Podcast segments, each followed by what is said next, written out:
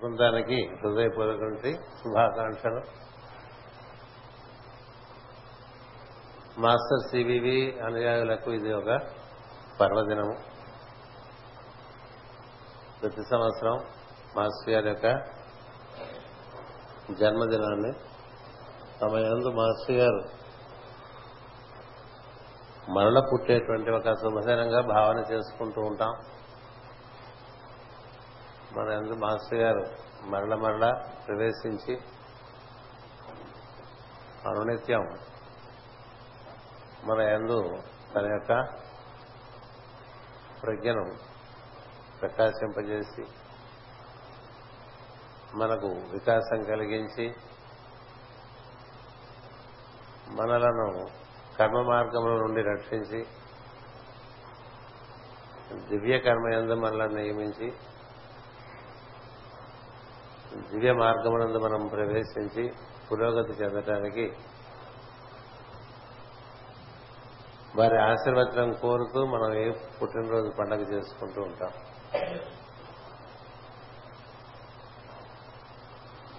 August నాలుగు పద్దెనిమిది వందల అరవై ఎనిమిదవ సంవత్సరంలో మాస్టర్ గారు ఉదయం పది గంటల ఇరవై నిమిషాలకు జన్మించారు. వారు పుట్టినప్పుడు అది శ్రావణ మాసము, శ్రావణ పౌర్ణమి ఘడియలు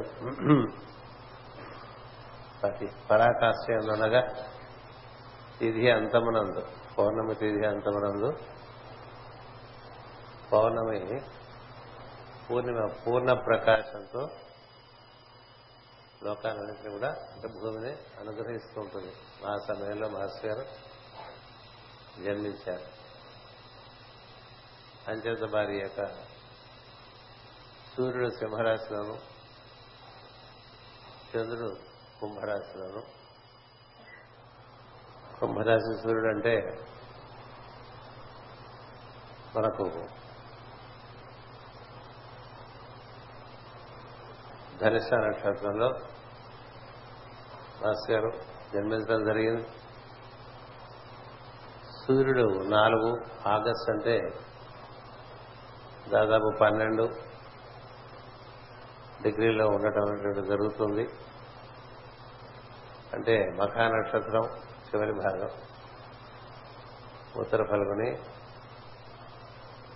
ఇంకా ప్రవేశించక మునుపు జన్మించినట్టుగా మనం గుర్తించవచ్చు. అలాగే వారి యొక్క ఆరుఢ లగ్నం తులారాశిగా గుర్తిస్తారు. అంటే మనకి జ్యోతిషం తెలుసు కాబట్టి మాస్టర్ గారి జీవితాన్ని జ్యోతిషంతో అన్వయించడం సమంజసం కాదు. ఎందుకంటే అలాంటి వారు జన్మించినప్పుడు వారిని బట్టి మనం శాస్త్రాన్ని అన్వయించుకోవాలి తప్ప శాస్త్రాన్ని బట్టి వారిని అన్వయించడం అనేటువంటిది ఒక పిల్ల చేష్టగా ఉంటుంది. అంచేత మాస్టర్ గారు నాలుగు ఆగస్టు పద్దెనిమిది వందల అరవై ఎనిమిదవ సంవత్సరంలో జన్మించడం చేత ఆ శతాబ్దం పంతొమ్మిది పంతొమ్మిదవ శతాబ్దం ఆ ముప్పై రెండు సంవత్సరములు, ఇరవయవ శతాబ్దం వంద సంవత్సరములు, నూట ముప్పై రెండు అయినా అటుపైన పదహారు సంవత్సరములు. ఇరవై ఒకటి శతాబ్దంలో నూట నలభై ఎనిమిది సంవత్సరములు పూర్తి చేసుకుని ఈ రోజు నుంచి నూట నలభై తొమ్మిదవ సంవత్సరంలో మాస్టర్ గారు భూమి మీద అవతరించినటువంటి పర్వదినంగా మనం భావిస్తూ ఉంటాం. పై సంవత్సరం నూట యాభై సంవత్సరంగా భావన చేస్తాం. మాస్టర్ గారు భూమికి దిగి వచ్చినటువంటిది ఒక పరమ పవిత్రమైనటువంటి ప్రణాళికలు అనుసరించి వారు దేహాన్ని ధరించినటువంటి వారు. వారు అగస్త్యాంశ ప్రజ్ఞగా మాస్టర్ పీకే గారు మనకి వివరించి ఇచ్చారు. అగస్త్య ప్రజ్ఞ కనుకనే ఆయన కుంభరాశి అందు కుంభరాశి అందు చంద్రుడు ఉండగా జన్మించడం జరిగింది. అగస్త్య మహర్షి ఘటనా ఘటన సమర్థుడు, అనేక అనేటువంటి దుష్కరమైన కార్యములు నిర్వర్తించినటువంటి ఒక మహాత్ముడు. ఆయన మన భూమికి ఎప్పుడు కూడా దక్షిణ భాగంలో ఉంటారు. ఆయన అంటే భారతదేశంలో దక్షిణ భాగంలో ఉంటారు, ఆఫ్రికాలో దక్షిణ భాగంలో ఉంటారు, అమెరికాలో దక్షిణ అమెరికాలో దక్షిణ భాగంలో ఉంటారు, అలాగే ఆస్ట్రేలియాలో దక్షిణ భాగంలో ఉంటారు. మొత్తం భూమి మీద అన్ని దక్షిణ భాగంలో ఉండేటువంటి పర్వత శ్రేణులలో అగస్త్య మహర్షి యొక్క ఆశ్రమములు ఉన్నాయి. అన్నిటికీ మించి పునా అతి పురాతనంగా మనం నీలగిరుడు అగస్త్య మహర్షి యొక్క ఆశ్రమ ప్రాంతంగా మనం చెప్పుకుంటాం. ఆ అగస్త్య మహర్షి యొక్క ముఖ్యమైనటువంటి శిష్యులలో మాస్టర్ సివి ఒకరని మాస్టర్గా రచయించి ఇచ్చారు. And advance disciple from the ashram of master master Jupiter అని మాస్టర్ రాసి ఇచ్చారు. అంచేత ఈ కుంభరాశి చంద్రుడు ఉండేట్టుగా మాస్టర్ గారు జన్మించడం జరిగింది. వారు నిర్వర్తించాల్సిన కార్యం కూడా కుంభయోగమును భూమి పైన ఆవిష్కరింపజేయటం. అంచేతే ఒక చిన్న పద్యంలో మాస్టర్ గారి యొక్క యోగం అంతా కూడా మన మాస్టర్ కి గారు వివరించి ఇచ్చారు. కుంభరాశి ప్రజ్ఞ అవటం చేత కుంభకోణంలో జన్మించారని, ఏం చేద్దంటే కుంభకోణంలోనే అంతకు ముందు ఇరవై ఐదు వేల సంవత్సరాల క్రితము కుంభరాశి ప్రజ్ఞ దిగి వచ్చింది. మరలా ఈ సంవత్సరం ఈసారి కూడా కుంభరాశి ప్రజ్ఞ కుంభకోణంలోనే దిగటం జరుగుతుందనే ఉద్దేశంతో నలభై రెండు సంవత్సరాల ముందే, అంటే ఏడు ఆరు సిక్స్ టైమ్స్ కదా ముందుగానే మాస్టర్ అక్కడ జన్మించడం అనేటువంటిది, అది ఋషులు నిర్వర్తించే తీరులా ఉంటుంది. వారు ఏదైనా కార్యక్రమం నిర్వర్తించారంటే చాలా ముందుగా దానికి తగిన పద్ధతుల్లో ఒక ప్రణాళికను ఏర్పాటు చేసుకుంటూ ఉంటారు. అంటే ఇవాళ నాలుగు ఆగస్టు పుట్టినరోజు మాస్టర్ జరిగిన చూసుకోవాలంటే నిన్న సాయంత్రం నుంచి హడావుడి పడిపోవటం ఒక పద్ధతి, ఒక వారం రోజుల నుంచి దాని ముందుగా ప్రయత్నం చేసుకోవడం ఒక పద్ధతి. అది మనకు ఉండేటువంటి శ్రద్ధ భక్తిని బట్టి ఉంటుంది. మన గురు పూజలు ఉన్నాయనుకోండి, మనకి జనవరిలో జరిగే గురు పూజలకి అక్టోబర్ నుంచి ప్రయత్నం చేసుకుంటూ ఉంటాం. అలాగే మహాత్ముల కార్యాలు నిర్వర్తించేప్పుడు శతాబ్దాలు ముందుగా ప్రణాళికలు నిర్ణయం చేసుకుంటూ ఉంటారు. అంచేత ఇరవైవ శతాబ్దంలో ఒక మలుపు తిరుగుతుంది మానవ జీవితం కానీ భూమి యొక్క మనుగడ కానీ అని తెలిసిన ఋషులు పంతొమ్మిదవ శతాబ్దంలోనే అది అనుకునేటువంటి ప్రజ్ఞ భూమి పైన ఏర్పాటు చేయడానికి నిర్ణయం చేసుకున్నారు. మేడమ్ బ్లావెట్స్కి పంతొమ్మిదవ శతాబ్దంలో ఈ విషయం తెలిపి ఉన్నారు. నూతన యుగం రాకపోతుంది, స్వర్ణయుగం రాకపో రాబోతోందని అంచేత ఈ నూతన యుగము స్వర్ణయుగము అప్పటికే దాని దానికి తగినటువంటి వ్యక్తి ఒక మహాత్ముడు భూమి మీద జన్మించడం పద్దెనిమిది పద్దెనిమిది వందల అరవై ఎనిమిదో సంవత్సరంలో జరిగింది. వారు ఈ విధంగా పౌర్ణమి నాడు పుట్టడం చేత వారి యందు కుంభరాశి చంద్రుడు, కుంభరాశి చంద్రుడు అంటే పాలభాగంలో ఉండేటువంటి చంద్రుడు. మనకి ముగ్గురు జాతకంగా చెప్తారు పాలభాగంలో చంద్రుడిని, ఒకటి శివుడు, రెండు అమ్మవారు, మూడు గణపతి. అంటే ఉత్తమవుతున్నటువంటి ప్రణాళికలు మొత్తం సృష్టికి సంబంధించినటువంటి అన్ని కూడా అక్కడి నుంచి పుట్టి వస్తాయని మనం తెలుసుకోవాలి. అంచేత అలాంటి ప్రజ్ఞతో మాస్టర్ గారు కుంభకోణంలో జన్మించడం జరిగింది.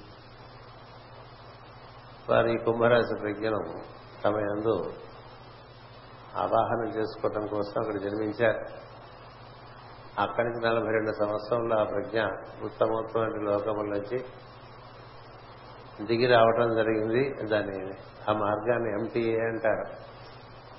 ఏమిటయ్యా అంటే అదే బ్రహ్మ సంకల్పంగా అశ్విని దేవతల్లో ఉండేటువంటి వరుణు వరుణుని ఆధారంగా చేసుకుని అక్కడి నుంచి వారుణి అనేటువంటి నది ప్రవాహం ద్వారా అది శారమయ మండలం చేరింది. దాన్ని దత్తాత్రేయ మండలం అంటాం, సిరియస్ అంటాం, డార్క్ స్టార్ అంటాం, ఈ పేరు చాలా పెట్టుకున్నాం.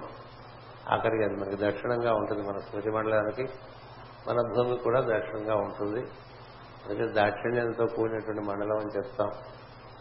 దాన్ని భాష్యార్థులు డార్క్ స్టార్ అన్నారు, మన వారు శారమేయ మండలం అన్నారు. శరమ అంటే కుక్క, అందుకని శర్మ అని పేరు పెట్టుకున్న వాళ్ళందరూ కూడా చక్కని శబ్దములు ఉచ్చరించగలిగిన వారిని శర్మ అన్నారు. ఇంచేత శబ్దోచ్చారణం ద్వారా పరిశ్రమలను, జీవుల లోపలి స్వభావాలను మార్చగలిగినటువంటి ఒక విద్య ఒకటి ఉన్నది. దానికి అధిపతి బృహస్పతి. అందుకనే మాస్టర్ జూపిటర్ అంటారు. మాస్టర్ సివివి గారిని కానీ అగస్త్య మహర్షిని కానీ మాస్టర్ జూపిటర్ అంటారు. కారణం ఏంటంటే శబ్దముల ద్వారా సమస్తమును మార్చదు. శబ్దోచ్చారణ ద్వారా లోపల బయట కూడా సమస్తమును పవిత్రీకరించడం అంచేత దాన్ని నిర్వర్తించగలిగినటువంటి వాడిని శర్మ అన్నారు మనవారు. అందుకని శర్మ అని పేరు పెట్టుకుని నోటుకొచ్చినట్టు మాట్లాడుతుంటే వాడు శర్మక. అంచేత అలాంటి శర్మ తత్వం మనకి సూర్యమండలానికి, మన భూమికే కాదు, మన సూర్యమండలానికి దర్శనంగా ఉంది. ఆ మండలంలో దత్తాత్రేయుడు ఉన్నాడని మన పెద్దలు చెప్తారు. ఆయన చుట్టూ ఈ శర్మలు ఉంటాయంటే కుక్కలు ఉంటాయి. కుక్కలంటే అర్థం ఏంటంటే చక్కని అప్రమత్తత కలిగి శబ్దములు చేయగలిగినటువంటివి, శబ్దముల ద్వారా అవాంఛనీయమైనటువంటి విషయములను అరికట్టగలవు. మనకు ఒక జాతి కుక్క ఇంట్లో ఉందనుకోండి, ఎవరైనా అవాంఛనమైనటువంటి ఒక వ్యక్తి లోపలికి ప్రవేశిస్తుంటే అది అరుస్తుంది. ఎందుకు అరుస్తుంది? అప్రమత్తంగా ఉంటుంది కాబట్టి. అప్రమత్తత అవాంఛనీయతను దూరం చేసేటువంటి శబ్దమును ఉచ్చరించగలుగుట, ఇది శర్మ అనేటువంటి ప్రజ్ఞకు ఉన్నటువంటి కొన్ని ముఖ్యమైన లక్షణాలు. అలాంటి శర్మలకన్నిటికీ అధిపతిగా దత్తాత్రేయుడు ఉన్నాడు. ఆయన గురువులకు గురువు, లోకానికి, మొత్తం సృష్టికి గురువు. ఆయన సృష్టిలో గురుతత్వం దిగిరావటానికి దత్తాత్రేయుని ఏర్పాటు చేసుకున్నారు. ఆయన త్రిమూర్త్యాత్మకుడు. అంచేత ఆయన నుంచే భూమి మీదకి కానీ సూర్యమండలంలో ఎక్కడికి కానీ గురువులు దిగిరావాలంటే దత్తాత్రేయుడి నుంచే దిగి వస్తారు. అంచేత అలాంటి సూర్య మండలంలోకి ఆ తత్వం బ్రహ్మ సంకల్పం ఒకటి వరుణ అనేటువంటి అశ్విని దేవత. మనం ప్రతినిత్యం మనం ఉదయం ప్రార్థనలోను, సాయంత్రం ప్రార్థనలోను శంనో మిత్ర శం వరుణ. మిత్రుడు అంటే మనమే, అంటే స్థితికి ఉన్నటువంటి ప్రజ్ఞ. మనం ఉన్నామంటూ ఉంటాం కదా, మనం ఉండటం అంటే అది మిత్రుడు. దేని యందు ఉన్నాము దానికి ఒక పాత్ర, ఒక వాహిక. పాలు ఉండాలంటే పాత్ర ఉండాలి, ఏదైనా పట్టి ఉంచాలంటే ఒక పాత్ర ఉండాలి, పురుషుణ్ణి పత్రి పట్టి ఉంచాలంటే ప్రకృతి ఉండాలి. అంచేత ఈ ప్రకృతి తొమ్మిది ఆవరణలలో అతి సూక్ష్మ నుంచి అతి స్థూలం వరకు ఏర్పడుతూ వస్తుంటే వాటన్నిటినీ ఆ విధంగా ఆయా ప్రజ్ఞలను పట్టి ఉంచేటువంటి తత్వంగా మనకి వరుణతత్వం చెప్తారు. ఆ మిత్రావరణలే అటుపై తర్వాత లోకంలో, క్రింది లోకంలో వశిష్ఠ అగస్త్యులుగా వస్తుంది. వశిష్ఠ ప్రజ్ఞ మనకి హిమాలయాల్లో సప్తర్షిమండల యొక్క ప్రజ్ఞ పనిచేస్తూ ఉంటుంది. అగస్త్య ప్రజ్ఞ మనకి నీలగిరిలో పనిచేస్తాం. కానీ అంతకు పై కక్షలో అగస్త్య ప్రజ్ఞ శారమయ మండలంలో పనిచేస్తూ ఉంటుంది.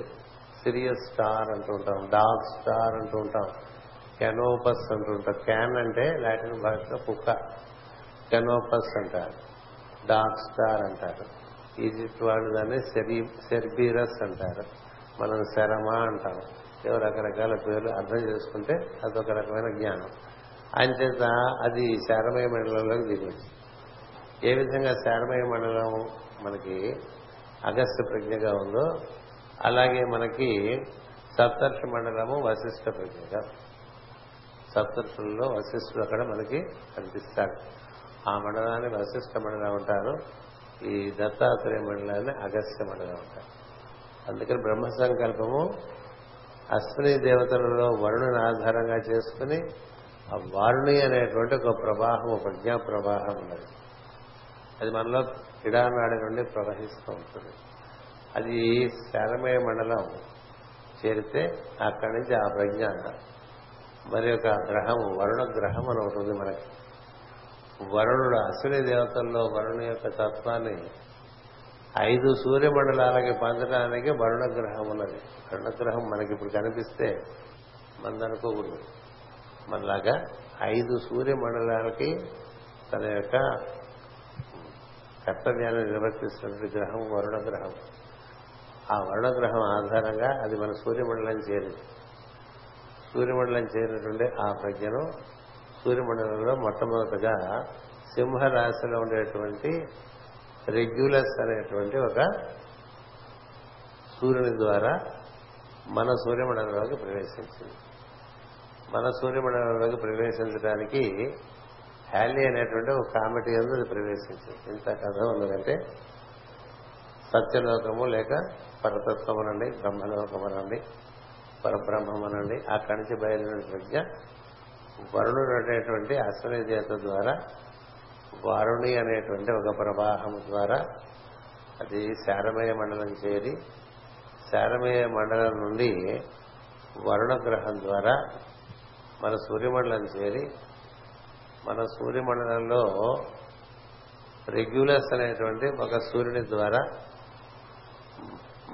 అది మన సింహరాశిలో ఉంది ఆ సూర్యుడు, అక్కడికి చేరి అక్కడి నుంచి మన సూర్యమండలంలోకి మన భూమి కక్షలోకి చేరటానికి ఒక కామెట్ ద్వారా అది భూమికి చేరింది. ఎప్పుడు చేరిందంటే మార్చి పంతొమ్మిది వందల పదో సంవత్సరంలో అది భూమికి చేరింది.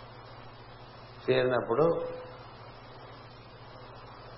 ఆ సందర్భంలో అది మార్చి ముప్పై రాత్రి ఆ రోజు భూమికి హల్లే కామెట్ యొక్క తోక స్పృశించడం జరిగింది. ఆ స్పర్శ, ఆ కామెట్ తోక యొక్క స్పర్శ కుంభకోణంలో స్పర్శ లభించేది భూమికి. అప్పుడు మనం మనకి కంప్యూటర్స్ అన్నీ ఉన్నాయి కాబట్టి దాని ఆధారంగా చూసుకుంటే అనురాధ నక్షత్రంలో భూమిని స్పృశించింది. రెండు డిగ్రీలు సాజిటారస్లో ఉండగా ఇది చంద్రుడు, ఇది సాయన మార్గంలో, సాయన మార్గంలో రెండు డిగ్రీలు సూర్యుడు అనురాధలో ఉంటాడు. అనురాధ నక్షత్రంలో భూమిని స్పృశించిన సందర్భంలో మాస్టర్ గారు ఇదంతా ఈ విధంగా వచ్చి మనకి భూమిని స్పృశిస్తున్నదని తెలిసిన వారే ఉండటం చేత ఆ రోజు అర్ధరాత్రి సమయంలో ఆయన ముందు గదిలో ఒక ధ్యాన ముద్రలో కూర్చుని ఉంటారు ఈ వీరాసనం వేసుకుని. అదేదో కాకతాళీయంగా మనకి భగవత్ అనుభూతి కలగటం కాదు. ఏం చేద్దంటే ఈ విధంగా ఒక ప్రజ్ఞ ఊర్ధ్వలోకంలోంచి దిగి వచ్చేటువంటి ప్రజ్ఞ, దాన్ని అందుకోవటానికి ఆయన అంత అప్రమత్తంగా ఉన్నారు. అది ఎప్పుడు వస్తుందో తెలిసి ఎప్పుడు వస్తుందో తెలిసి తదనుగుణంగా ఆయన ఆ అర్ధరాత్రి మేలుకొని ఉండగా ఆ ప్రజ్ఞ కుంభకోణంలో స్పృశించినప్పుడు మాస్టర్ గారు దాన్ని అందుకోవటం జరిగింది. అలా అందుకున్నప్పుడు అక్కడ ఏదో పెద్ద వెలుగుతో పాటు పిడుగు పడ్డట్టుగా శబ్దం. ఊర్లో ప్రజలందరూ ఒకసారి వీధిలో ప్రజలందరూ లేచారు, లేచి చూశారు, ఏదో అయిపోయింది, పెద్ద శబ్దం అయిపోయింది, పిడుగు పడ్డది అని వెళ్ళి ఆ వీధిలో వాళ్ళందరూ వెలుగుగా ఉన్నటువంటి మాస్టర్ గారు ఇల్లుని చూశారు. అక్కడికి వెళ్ళి చూస్తే మాస్టర్ గారు ముందు గదిలో బయటికి వీధిలో కిటికీ ఉంటుంది, ఆ కిటికీలో చూస్తే మాస్టర్ గారు వీరాసనంలో ధ్యానముద్రలో ఉన్నారు. ఆయన ఉలకలేదు, పలకలేదు, అలా ఉన్నారు. ఆయన చుట్టూ విపరీతమంటే వెలుగు వలయం ఒకటి ఏర్పడి ఉన్నది. వాళ్ళందరూ ఆశ్చర్యపోయారు. మరునాడు వచ్చి మాస్టర్ గారు పలకరించారు. ఏం జరిగింది, మేము రాత్రి చాలా వెలుగు చూసాం, మీ లోపల మీ వెలుపల అంటాను, వీళ్ళంతా కూడా వెలిగిపోతూ ఉంది. అంటే నేను వచ్చినటువంటి శరీరం ధరించినటువంటి ప్రయోజనము ఈ రోజు నుంచి ప్రారంభమవుతుంది.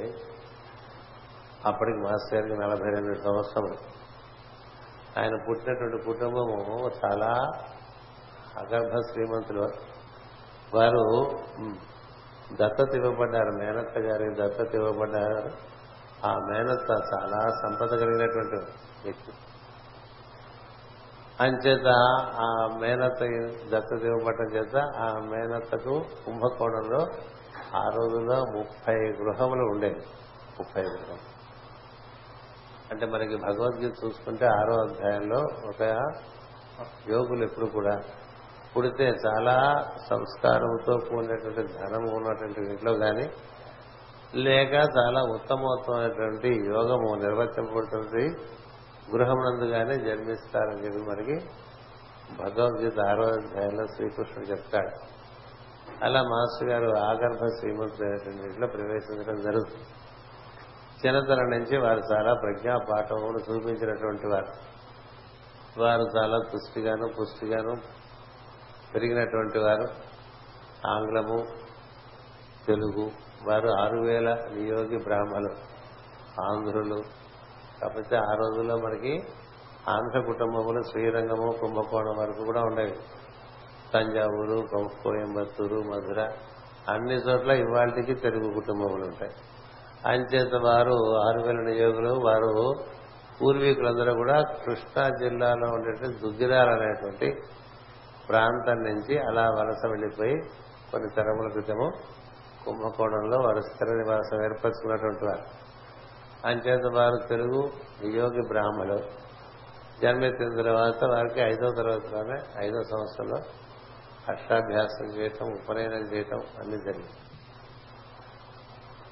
అది ఒక విశేషం. ఐదో సంవత్సరంలో ఉపనయనం జరగడం అనేటువంటిది. వారి చిన్నతనంలోనే ఆంగ్ల భాష మీద ఆసక్తి కలిగి ఉండి ఉండేవారు. అంచేత ఆంగ్లం బాగా నేర్చుకున్నారు. తెలుగు ఎలాగో మాతృభాష, ప్రాంతీయ భాష తమిళం, అది కూడా వచ్చేవారికి. అంచేత తమిళము, తెలుగు, ఆంగ్లము ఈ భాషలందు చాలా ప్రావీణ్యతే కాకుండా సంస్కృతమునందు కూడా ప్రావీణ్యత పొందినట్టుగా మన మాస్టర్ రాసి ఇచ్చారు.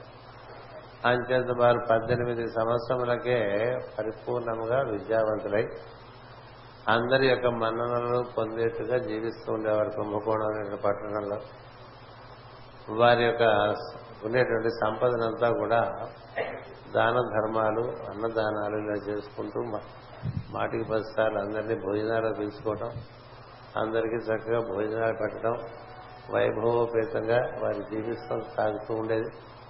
తంజావూరు రాజుగారు కూడా మాస్ గారి ఇంటికి రావడానికి ఉత్సాహం చూపిస్తూ ఉండేవారని రాశారు. మాస్ గారు యొక్క ప్రావీణ్యం ఎలా ఉండేదంటే కుంభకోణం పట్టణానికి వారు మేయర్ గా కూడా ఎన్నుకోబడ్డారు. ఎంచేతంటే వారికి ఉండేటువంటి ప్రావీణ్యం అలాంటిది. అంతేకాక వారికి అన్ని విద్యలతో పాటు సంగీత విద్య కూడా బాగా వచ్చి ఉంది. వారు సంగీతం కావేరి నది కూడా గానం చేస్తూ ఉంటే మనుషులు నిలబడి వింటూ ఉండేవాళ్ళట. ఆవులు కూడా అలా చూస్తూ ఉండేవిట.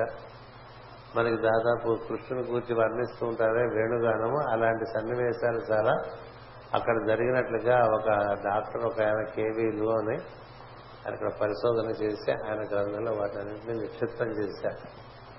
ఆయన చేత రకరకములైనటువంటి ప్రావీణ్యంలో మాస్గా వారు ప్రదర్శిస్తూ ఉండేవారు. తరచూ తంజావూరు రాజుగారి ఆస్థానానికి మాస్ గారిని ఆహ్వానిస్తూ ఉండేవారు. ఆయన కూడా మాస్ గారింటికి వస్తూ ఉండేవారు. ఊళ్ళో పెద్దలందరూ మాస్ గారింటికి వస్తూ ఉండేవారు. ఒక వైభవపేతమైన జీవితం సాగుతూ ఉండేది. ఆ సందర్భంలో వారికి వివాహమైంది. వివాహంతో సంతానం కలిగింది. మొదటి భార్య మరణించింది. మరలా వివాహం చేసుకోవడం జరిగింది. రెండో పెళ్లి అయిన సందర్భంలో ఈ తోకతొక్క నుంచి అందివచ్చినటువంటి సత్యలోక ప్రజ్ఞను తాను అందుకోవడం జరిగింది.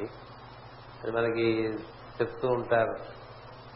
పిల్లొచ్చిన వేళ, గుడ్డు వచ్చిన వేళ, అరుడు వచ్చిన వేళ, ఇలా ఇంటికి కారు వచ్చిన వేళ వాటి ప్రకారం మనం శుభం అశుభం అనేటువంటిది చూసుకుంటూ ఉంటాం కదా. ఇంట్లో ఒక వాహనం వచ్చినా, ఇంట్లోకి పూర్వ వాహనాలు పూర్వకాలంలో పశువు వచ్చినా, అంటే అవైనా రావచ్చు, ఎద్దైనా రావచ్చు, గేదైనా రావచ్చు, ఏదైనా రావచ్చు. అది వచ్చిన తర్వాత ఏమవుతుందంటే తదనుకునేటువంటి పరి ఫలం ఎలా ఉంది నా ఇంట్లో. అలా ఈ వెంకమ్మ గారు అనేటువంటి ఆమెను మాస్ గారు వివాహం చేసుకున్న తర్వాత ఈ ప్రజ్ఞ దిగి రావటం చేత చాలా మంది ఏమనుకున్నారంటే వెంకమ్మ గారు వచ్చిన తర్వాత మాస్ గారికి యోగం అబ్బింది అని చెప్పుకోవటం మొదలుపెట్టారు. అది అలా అది అలా అయితే వెంకమ్మ గారు వచ్చేప్పటికి అప్పుడు మొదలు పెడితే యోగం ఇలా ఎక్కడెక్కడి నుంచి వచ్చినటువంటి పిడుగుని మన లోపలికి అందుకునే పరిస్థితి ఉండదు. మన పక్కన ఏదైనా లక్ష్మీబామ్మ పేరుతోనే మనం ఉలికిపడిపోతాం.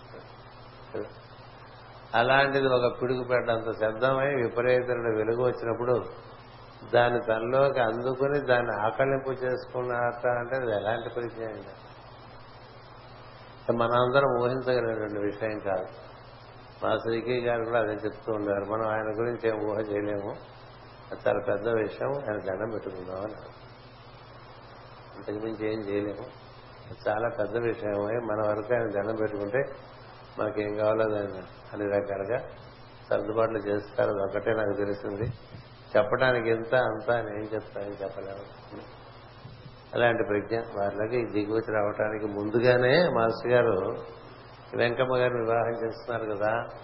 మరి వెంకమ్మ గారు ఎవరంటే మేడం బ్లావెట్స్కి సూక్ష్మ శరీరంతో మరల తిరిగి భారతీయమైనటువంటి ఒక బ్రాహ్మణ కుటుంబంలో పుట్టినటువంటి జీవి. ఇది కనెక్షన్ మనకి. ఎందుకంటే మేడం బ్లావెట్స్కి ఒక సిద్ధురాలు ఆమె. ఆమె ఎటువంటి సిద్ధులు అంటే ఆయన ఆమె పుట్టినరోజు నాడు చెప్పుకోవాలి. ఆమె చూపించిన సిద్ధులు దాదాపు ఈ మధ్య యుగాల్లో ఎవరు ఆ సిద్ధులు చూపించలే. అలాంటి సిద్ధులు ఊరంతా కూడా బంగ గులాబీ వర్షం కురిపించినటువంటి మనిషి బొంబాయిలో దిగినప్పుడు. మరి అటువంటి అద్భుతమైనటువంటి సిద్ధురాలు ఆమె అడయార్లో ఉపన్యాసాలు చెప్తూ ఉంటే మరిచెట్టు కింద మాస్టర్ గారు తీసాటక సొసైటీలో చేరి కుంభకోణంలో అక్కడి నుంచి ఒకసారి మద్రాసు వెళ్లి మేడం బ్లావెట్స్కి మరిచెట్టు దగ్గర ఉపన్యాసం ఇస్తుంటే వెనుక నుంచి వచ్చి అక్కడి నుంచి ఆమెను ఒకసారి చూసేసరికి ఆమె నిశ్చేష్టురాలైపోయింది. మాస్టర్ గారి చూపుతో మేడం బ్లావెట్స్కి నిశ్చేష్టురాలైపోతుంది ఆవిడ. కానీ అంత నిశ్చేష్టురాలు అవడానికి మనబోటి వ్యక్తి కాదా. మనబోటి వాళ్ళు ఇలా నిలబెట్టి స్టాచ్యూ అంటే ఇలా ఉండిపోతారు మహాత్ములు అంటే. ఆమె సిద్ధురాలు. ఆమె ఏదైనా ఇప్పుడు ఇలా ఈ పుష్పం ఉందనుకోండి, దీన్ని ఇలా పెట్టి దాన్ని ఆమె చూస్తుంటే మనం ఆ పుష్పాన్ని మనం కదపలేం, అక్కడికి తీయలేం, అంత శక్తివంతుడు.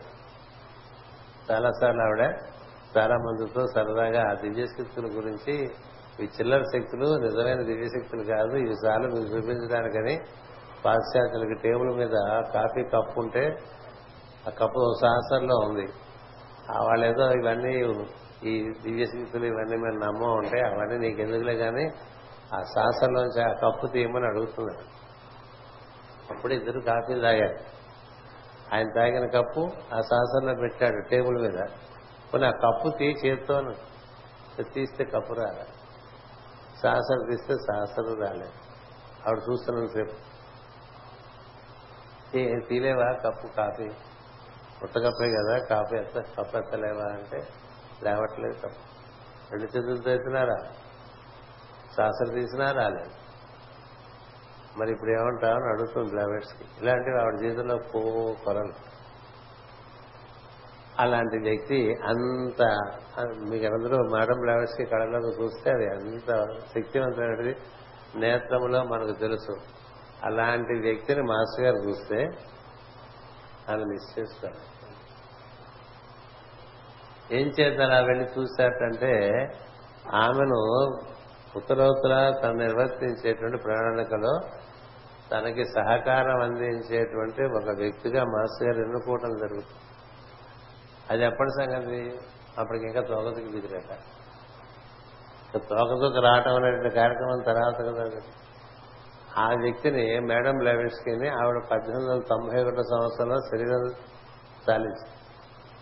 సాధించిన తర్వాత ఆ ప్రజ్ఞను తీసుకొచ్చి దక్షిణ భారతదేశంలో మరొక తెలుగు కుటుంబంలో, బ్రాహ్మణ కుటుంబంలో దాన్ని నిక్షిప్తం చేసి ఆమె పెరిగిన తర్వాత ఆమెను మాస్టర్ గారు మళ్ళీ వివాహం చేసుకున్నారు. అది ఎంత మహత్తరమైన విషయం. ఇది ఎలా ఉంటుందో తెలుసా, మీ అందరికీ తెలుసో తెలీదో నాకు తెలియదు కానీ అగస్త్య మహర్షి అలా సంచారం చేస్తూ ఉంటారు. ఆయన సాక్షాత్తు శివస్వరూపులు. అగస్త్యుడు అంటే సాక్షాత్తు శివుడే. అన్ని అన్ని లోకాల్లోనూ తిరుగుతూ ఉంటారు ఆయన. ఆయన ఒకసారి అలా తిరుగుతుంటే ఒక చోట ఒక చెట్టు మర్రి చెట్టుకి ఆ ఊడలకు వేళ్లాడుతూ కొంతమంది సూక్ష్మ రూపంలో తల్లకిందులుగా వెళ్లాడుతూ తపస్సు చేసుకుంటూ కనిపించాట. కనిపిస్తే అగస్త్య మహర్షి చూశారు. మనకు కనబడలేదు. మామూలుగా మర్రి చెట్లు, రావి చెట్లు వాటి యందు సూక్ష్మ రూపాల్లో సిద్ధులు తపస్సు చేసుకుంటూ ఉంటారు. అందుకని మర్రి చెట్టు దగ్గర, రావి చెట్టు దగ్గర మూత్ర విసర్జన, మల విసర్జన చేయిస్తుంది పవిత్రమైన చెట్లు. అక్కడ ఆ కొమ్మల్లో వాటిలో సూక్ష్మంగా కూర్చుని తపస్సు చేసుకుంటుంటారు. ఎందుకంటే ఒకటి విష్ణు స్వరూపం రావి, మర్రి శివస్వరూపం. తదనుగుణంగా తపస్సు చేసుకుంటారు. ఆ మర్రి చెట్టు దగ్గర అలా తపస్సు చేస్తూ కనపడ్డారు ఆయనకి. కనపడితే ఏమిటి మీరు ఇక్కడ ఉండిపోయారు, ఏం చేస్తున్నారు ఇక్కడ అడిగితే, మా దౌర్భాగ్యనైనా మా వంశంలో ఒకడు వివాహం చేసుకోలేదు, వివాహం చేసుకోవడం పోవటం వల్ల సంతానం వాడికి కలిగే పరిస్థితి లేదు కదా, దాంతో మా వంశం ఆగిపోయింది, ఇలా ఆగిపోవటం వల్ల మా ఉత్తర గతులన్నీ సస్పెండ్ అయిపోయినాయి, మమ్మల్ని ఉత్తర గతులకు వెళ్లే అర్హత మాకున్న వంశం అనేటువంటిది అది పారంపర్యంగా ప్రజాతంతు కొనసాగకపోవటం వల్ల మమ్మల్ని ఇలా ఆపేశారు, మాలో పుట్టినటువంటి ఒకడు ఆ విధంగా చేయటం వల్ల అని. అంటే ఎవడ దౌర్భాగ్యం అడుగుతాడు అగస్త్య అంటే, ఎవరికోపోక నువ్వే చెప్తాడు, నీ వల్లే మాకు గతి పట్టిందిరా, నువ్వు శివస్వరూపుడివే కాదు, నా పన్న మాకన్నా చాలా గొప్పవాడివి, కానీ నువ్వు వివాహం చేసుకోలేదు కదా అని చెప్పాడు. అయితే ఒక పని చేయండి, నేను వివాహం చేసుకోవడానికి సరి అయినటువంటి శుభలక్షణములు కలిగినటువంటి కన్య ఎక్కడ ఉందో మీరు చెప్పండి, నేను తప్పకుండా వివాహం చేసుకుంటాను, మీకోసం మీకోసం వివాహం చేసుకుంటాను అని చెప్తాడు అగస్త్య మహర్షి. అంటే మాకు తెలిసి అలా మీ లోపల ఉండేటువంటి శుభలక్షణములు ఉన్నాయే, ఎందుకంటే ఎవరి స్వభావమే వారి స్త్రీగా వస్తుందని చెప్తుంటారు. ఎప్పటికీ భార్యాభర్తలు ఒకరికొకరు ఎలా ఏర్పడతారంటే వారి లోపల స్వభావమే బయట వారికి భర్తగాను భార్యగాను దొరుకుతారు. మనందరికీ మన స్వభావాలు బట్టి బయట దొరుకుతూ ఉంటారు. అంటే అగస్త్య మహర్షి స్వభావం చాలా పరిపూర్ణమైన దైవీ స్వభావం. అంచేత మరి దైవీ లక్షణములతో కూడినటువంటి మరి ఒక కన్య ఎక్కడన్నా మరి నాకు సరి సమానంగా తూగగలిగినది ఉన్నదా అని అడిగితే వాళ్ళు మాకు తెలియదని చెప్తారు. సర్లేండి, అయినప్పటికీ నేను మీకు తప్పకుండా మీకు ఉత్తరగతులు కలిగిస్తానని చెప్పి అగస్త్య మహర్షి ఒక్కసారి ధ్యానం చేసి తనలో ఉండే శుభలక్షణాలన్నింటినీ పోగేసి ఒక కన్యను సృష్టిస్తాడు. నాకు శిశువుని స్త్రీ శిశువు. ఇందుకేనైనా ఘటనాఘటన సముద్రం అంట తీసుకెళ్లి ఆ శిశువుని ఆ దక్షిణ దేశంలో ఉండే రాజుకి ఇస్తాడు. వాళ్ళకి ఆ రాజు ఈయన శిష్యుడు. ఎప్పుడు వెళ్ళినా కూడా గురువుగారు నాకు సంతానం లేదు, గురువుగారు నాకు సంతానం లేదు అంటూ ఉండేవాడు ఆ రాజుగారు. అందుకని ఈ శిశువుని తీసుకెళ్లి ఆయనకి ఇస్తాడు. ఇచ్చి ఇదిగో నువ్వు పెంచుకో, నీ కుమార్తెగా పెంచుకో పెంచుకోమంటే రాజు చాలా సంతోషించి ఆ కన్యని చక్కగా పెంచుతాడు. పెంచడం ఏమంటే ఆవిడే పెరుగుతుంది, ఎందుకంటే అన్ని శుభలక్షణాలే. ఆవిడ సాక్షాత్ పార్వతీదేవిలో ఎన్ని లక్షణాలు ఉన్నాయో అన్ని లక్షణాలతో ఆ రాజుగారు శిశువుని ఇచ్చినప్పుడే అడుగుతాడు అగస్త్య మహర్షి, ఈ శిశువుకి పేరేం పెట్టండి పెట్టాలంటే, అంటే నువ్వేం పెడతావు, నేనే పెడతాను పేరుని లోపాముద్ర అని పేరు పెడతాను. లోపాముద్ర అంటే అర్థాడు తెలుసా, తన లోపల ఉన్నటువంటి సమస్త లక్షణాలతో కూడినటువంటి ముద్ర ఆమె ముద్ర లోపాముద్ర. సరే, ఆమె పెరిగి చక్కగా పదహారు సంవత్సరాలు వచ్చేసరికి అద్భుతమైనటువంటి కన్యగా ఆమె గోచరిస్తుంది. ఎవరికిచ్చి పెళ్లి చేయాలనే సమస్య వస్తుంది. ఎందుకంటే ఇప్పుడు అమ్మవారి విషయంలో సీతాదేవి కానివ్వండి ఎవరైనా కానివ్వండి, మరీ అందముగా ఉండి మరీ శుభలక్షణములు ఉండి దివ్యమైనటువంటి వైభవంతో కూడినటువంటి వారికి వరుణ్ణి తీసుకురావడం అంత సులభమైన విషయం కాదు. అందుకని మళ్ళీ రాజుగారు అగస్త్య మహర్షిని ప్రార్థన చేస్తే అగస్త్య మహర్షి వస్తారు. అమ్మాయి పెరిగింది, పెళ్లి చేయవలసిన బాధ్యత ఉంది కదా, అంచేత ఎవరికి ఇచ్చి పెళ్లి చేయాలో నాకు తెలియట్లేదు, మా రాజుల్లో ఎవరు ఈ తేజస్సును భర్తగా భార్యగా అందుకోగలిగినటువంటి వాడు నాకెవరు కనపట్టలేదని చెప్తాడు. చెప్తే అగస్త్య మహర్షి నవ్వుతూ నాకు ఇచ్చి పెళ్లి చేసేది నాకు ఇచ్చి పెళ్లి చేసే అంటాడు. అంటే ఆశ్చర్యపోతాడు రాజుగారు, ఇదేంటి ఈయన ఇక తెలియదేమో అగస్త్య మహర్షి ఇంత పొట్ట ఉంటుంది, పొట్టిగా ఉంటారు, గడ్డ ఉంటుంది, పైన జట కపర్దిని పైకి ముడి వేసుకుని ఉంటారు, ఒక మండలో పట్టుకుని అట్లా తిరుగుతూ ఉంటాడు. ఈ మీక అని అడుగుతాను, నాకే అంటాడు. నాకే అంటే అది ఎలా సహజం స్వామి, మీరేమో అదంతా ఎందుకురా, మీ అమ్మాయిని అడుగు నన్ను చేసుకుంటుందో లేదో, తనిచ్చిన పిల్లే కదా, తనే పెంచితే తన తండ్రి పోతాడని రాజుకి ఇచ్చాడు. పెంచడానికి రాజుకి ఇచ్చి రాజు పెంచిన తర్వాత రాజుని అడగమంటాడు లోపాముద్రాదేవిని, అగస్త్య మహర్షిని నువ్వు వివాహం చేసుకుందాం అనుకుంటున్నాడు తల్లి, నీకు సమ్మతేనా అని అడిగితే, నేను అందుకోసమే పుట్టానని చెప్తున్నాను నేను అందుకోసమే పుట్టాను ఆయనకే ఇచ్చి నువ్వు నన్ను పెళ్లి చేయాలి, ఇంకెవరికి నన్ను ఇచ్చి పెళ్లి చేయలేదని. పోనీ బాబా ఇదేదో మనకు అర్థమయ్యే విషయం కాదని అప్పుడు లోపాముద్రాదేవిని అగస్త్య మహర్షికి ఇచ్చి పెళ్లి చేస్తాడు రాజు. అప్పుడు అగస్త్య మహర్షి ఇద్దరు కుమారులను కంటాడు, ఒకళ్ళు శివ తేజస్సుతో శివ తేజస్సు, మరొకరు విష్ణు తేజస్సుతో పుడుతుంది. ఇద్దరు కుమారులు ఇద్దరు కుమారులు పుడితే విష్ణు తేజస్సుతో పుట్టిన వాడిని వైకుంఠంలో విష్ణు సేవకు పంపించేస్తారు.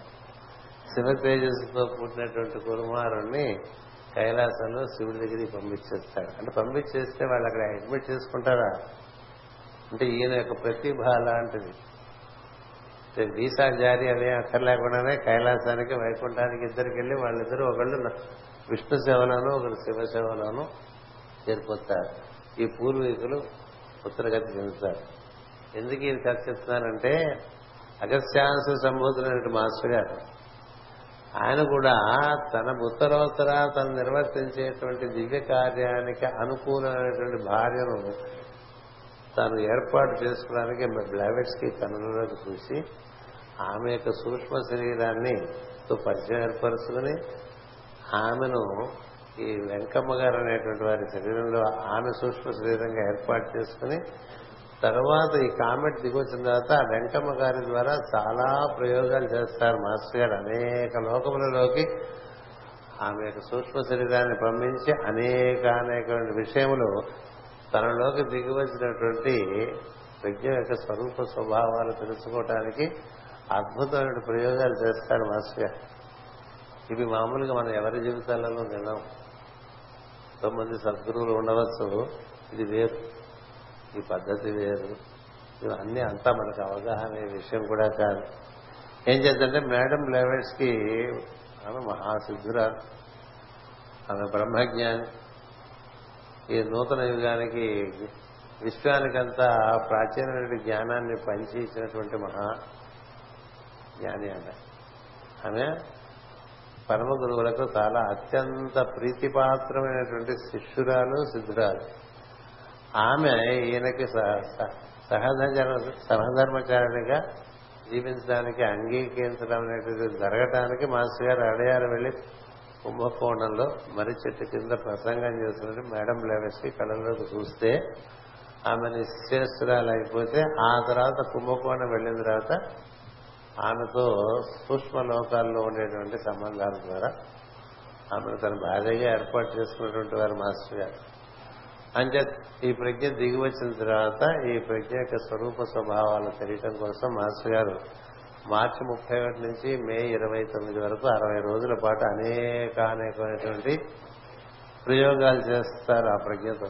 దానికి మేడం ఈమె వెంకమ్మ గారిని ఆధారం చేసుకుంటారు. ఆమెలో ఉండేటువంటి సూక్ష్మ శరీరాన్ని లోకాల్లో లోకాలకు అలాగే తన ప్రయోగాలకి పనికిరావటానికి మరి ఒక సిద్ధుని కూడా మాస్టర్ గారు ఆ వెంకమ్మ గారి ద్వారా పొందుతారు. ఆయన పేరే చంద్రుడు.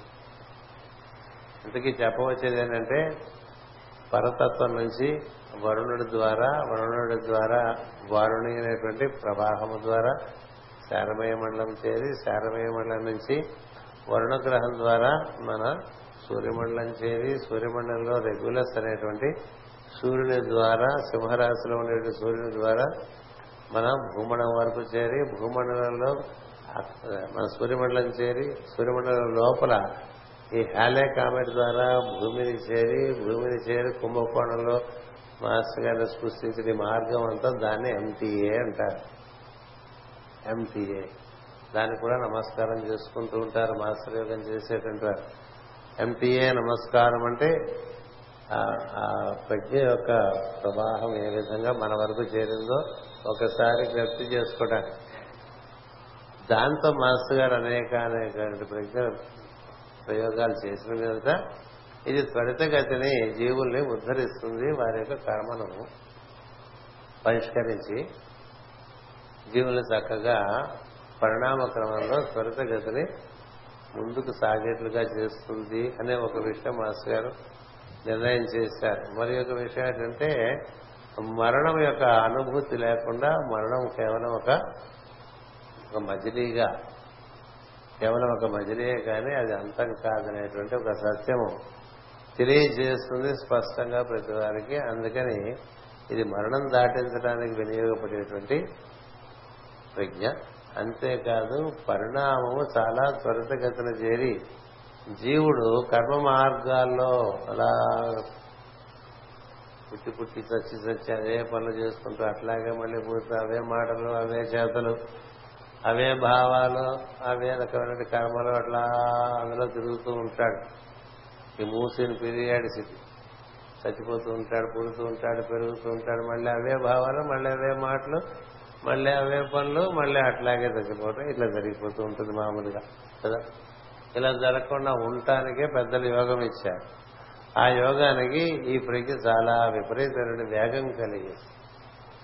ఇది సనాతనమైనటువంటి పద్ధతులకు దేనికైనా సరే వేగాన్ని ఇచ్చేటువంటి. అందుకని ఈ ప్రజ్ఞ ఎక్కడ బాగా పనిచేస్తుందో అక్కడ వేగం పెరుగుతుంది. అంచేత మన యందు కూడా ఈ ప్రజ్ఞను ప్రవేశింపచేయటం అనేటువంటిది మాస్టర్ గారు నిర్వర్తించారు. ఇది భూమి మీద అంతా కూడా ఆయనే ప్రవేశింపజేశారు. అది వృక్షాల్లోకి, ఖనిజాల్లోకి, జంతువులోకి, వాతావరణంలోకి మాస్టర్ గారి వాహికగా అది మొత్తం భూగోళం అంతా వ్యాప్తి చెందింది. మాస్టర్ గారు కూడా ఆ విధంగా భూగోళం అంతా వ్యాప్తి చెంది ఉన్నారు. ఇవాళ అంటే మీరు ఎప్పుడు కన్నులు మూసుకుని మాస్టర్ శ్రీవి నమస్కారం అంటే అట్లో సద్యోజాతయవై నమో నమః అన్నట్లుగా మనకి మన యందు తన యొక్క సాన్నిధ్యాన్ని ఇవ్వగలిగినటువంటి అతి తక్కువ మంది ఋషులలో మాస్టర్ గారు.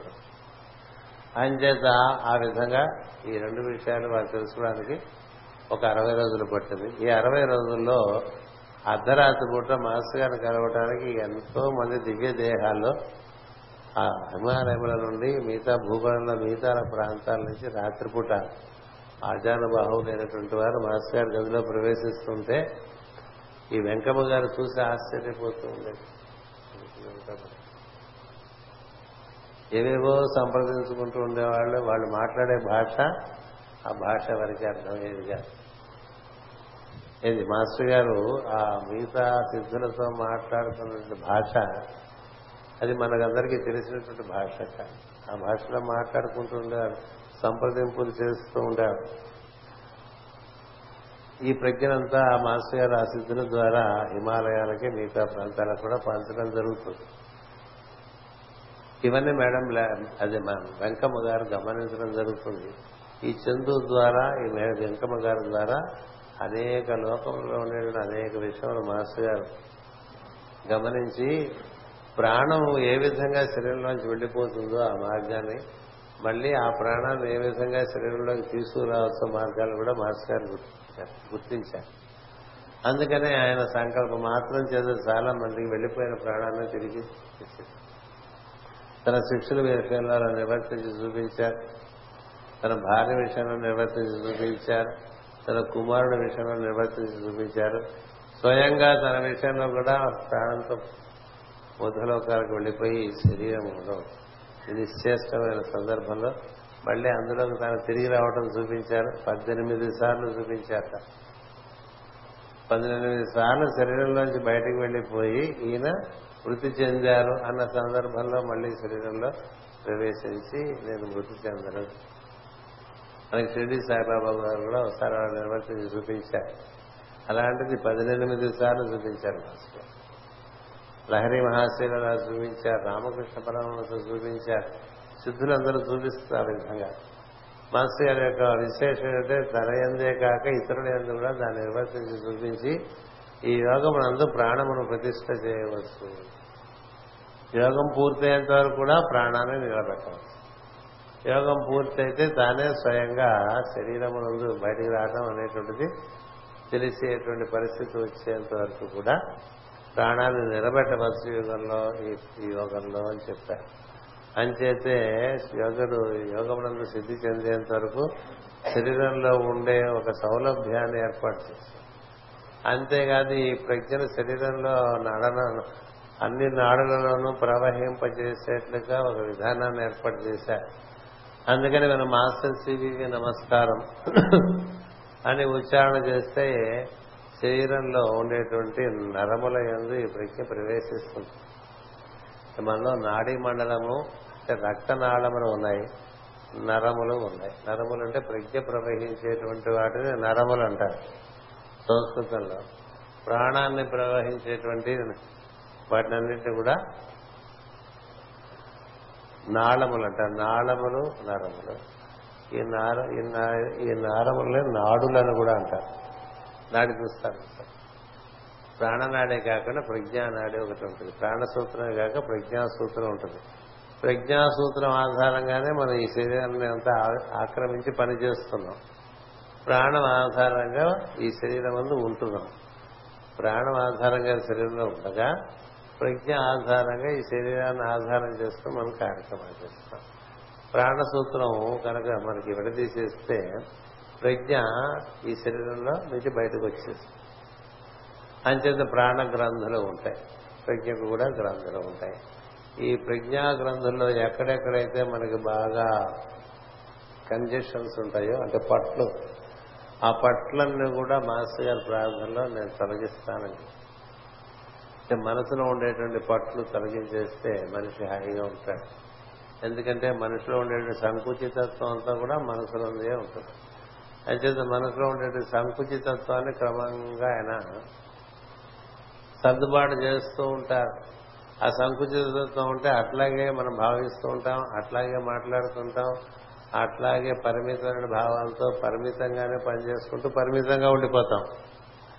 అది పరిమితం నుంచి అపరిమితంలోకి పెరగటమే దైవంలోకి పెరగటం.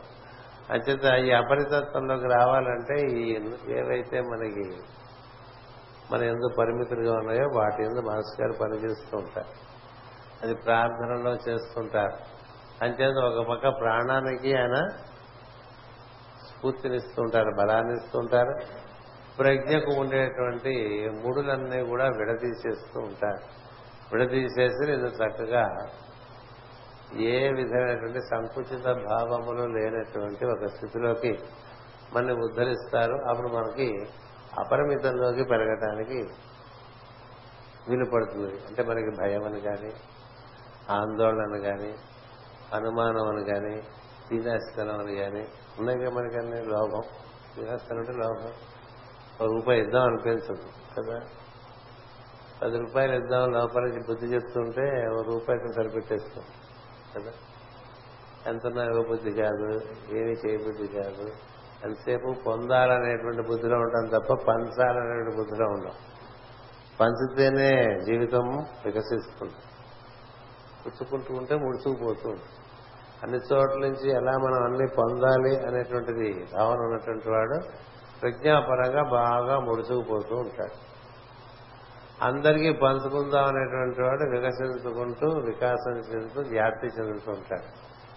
సంకోచం ఎప్పుడు జరుగుతుందంటే సంకుచితత్వం మనలో ఏర్పడుతున్న కొద్దీ మన ప్రజ్ఞ సంకోచం చెందుతుంది. మనం బాగా వితరణగా అన్ని విషయాల్లో కూడా చాలా పెట్టే చేయిగా ఉంటే వికాసం పెరుగుతూ ఉంటుంది. ఇది మనకి ఎప్పటి నుంచో మన శాస్త్రాలు చెప్తూ వస్తున్నాయి. మాస్టర్ గారు వాటి అందు మనకి బాగా సక్రమ శిక్షణ ఇస్తారు. శిక్షణ ఇచ్చి తన యోగంలో ఉండేటువంటి వారందరూ కూడా క్రమంగా వికాసం చెందడానికి ఇది చాలా వేగంగా పనిచేస్తుంది. ఇది క్రమమైనటువంటి పద్ధతుల్లో వికాసం ఉంది. ఆ వికాసం వేగవంతమే ఉంటుంది. అంచేత మన మాస్టర్గా చెప్తూ ఉండేవారు, ఈ యోగంలో చేరినవాడు నాకేం అక్కర్లేదు నీకేం కావాలో చెప్పనేటువంటి స్థితిలోకి వస్తారని. నాకది కావాలి, నాకు అది కావాలి, నాకు ఇంకా అది లేదు, నాకు ఇంకా ఇది లేదు అనేటువంటి స్థితిలో నుంచి ఇతరులకి ఏమి లోటుబాట్లో వాటి కోసం నువ్వు పనిచేసేటట్టుగా నేను మార్చేస్తున్నాను. అది ఎంత పెద్ద విషయం అంటే ఇట్లా ఉండేటువంటి చేయి ఇట్లా పది మందికి పెట్టే చేయిగా ఉంటావు, పది మందికి ఇచ్చే చేయిగా ఉంటావు. అది భౌతికం కావచ్చు, ప్రాణమయం కావచ్చు, మనోమయం కావచ్చు, విజ్ఞానమయం కావచ్చు, ఏదైనా కావచ్చు. దేంట్లైనా సరే నువ్వు ఇచ్చేవాడిగా ఉంటావురా, పుచ్చుకునేవాడిగా ఉండవు. అలా మార్చేస్తుంది ఆ ప్రజ్ఞ. అందుకని మనసు గారు మనకి ఈ ప్రజ్ఞతో రోజు పొద్దున సాయంత్రం ఒకసారి అనుసంధానం చెందే విధానమే ప్రార్థన.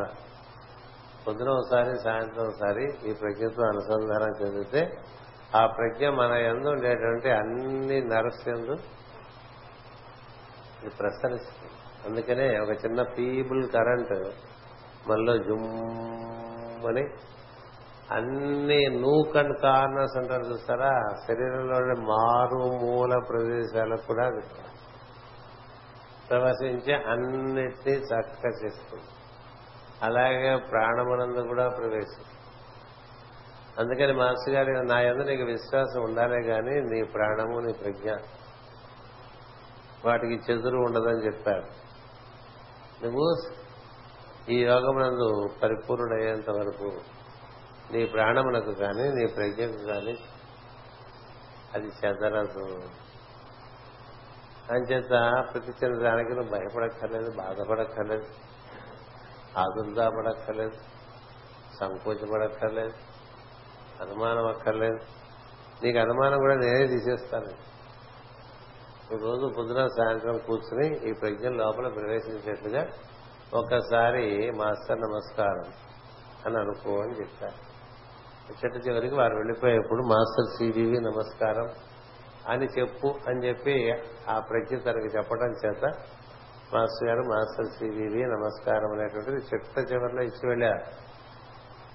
ఆయన పదకొండు సంవత్సరముల పదకొండు నెలల పదకొండు రోజులు ఇచ్చాక ప్రారంభం అంతా పదకొండే.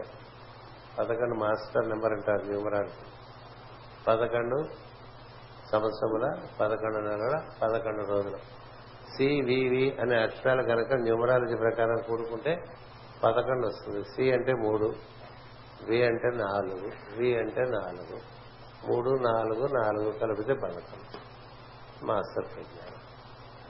అంచేత ఆయన ఈ పదకొండు సంవత్సరములు ఇది నిర్వర్తించి దీన్ని నిర్వర్తించుకోండి, ఇది నేను మీకు చూపిస్తున్నాను కదా, శరీరంలోంచి వెళ్లిపోయి మళ్లీ తిరిగి ఇందులోకి వస్తున్నాను కదా, మీరు కూడా ఇలాగా ఇంతవరకు తయారవచ్చు, నా అంతర వాళ్ళు మీరు అవుతారు, నా జీవన ప్రయోజనమే అని చెప్పారని నాడి చెప్తుంది. మాస్టర్ గారు కూర్చుంటున్న నాడి ఈయనకి ఎవరు నమస్కరిస్తే వాళ్ళందరినీ కూడా వాళ్ళంత ఆయనంతటి వాడిని చేస్తాడు, ఆయన అందుకు దిగొచ్చాడు అని నాడు.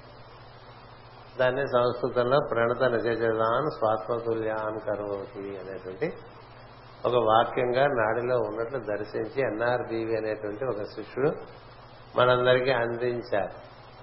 ఎన్ఆర్బీవి అనే శిష్యుడు ఆయన నాడీ గ్రంథాలు బాగా చూచి అందరికీ ఏమో జ్యోతిషం చెప్తూ ఉండేవారు.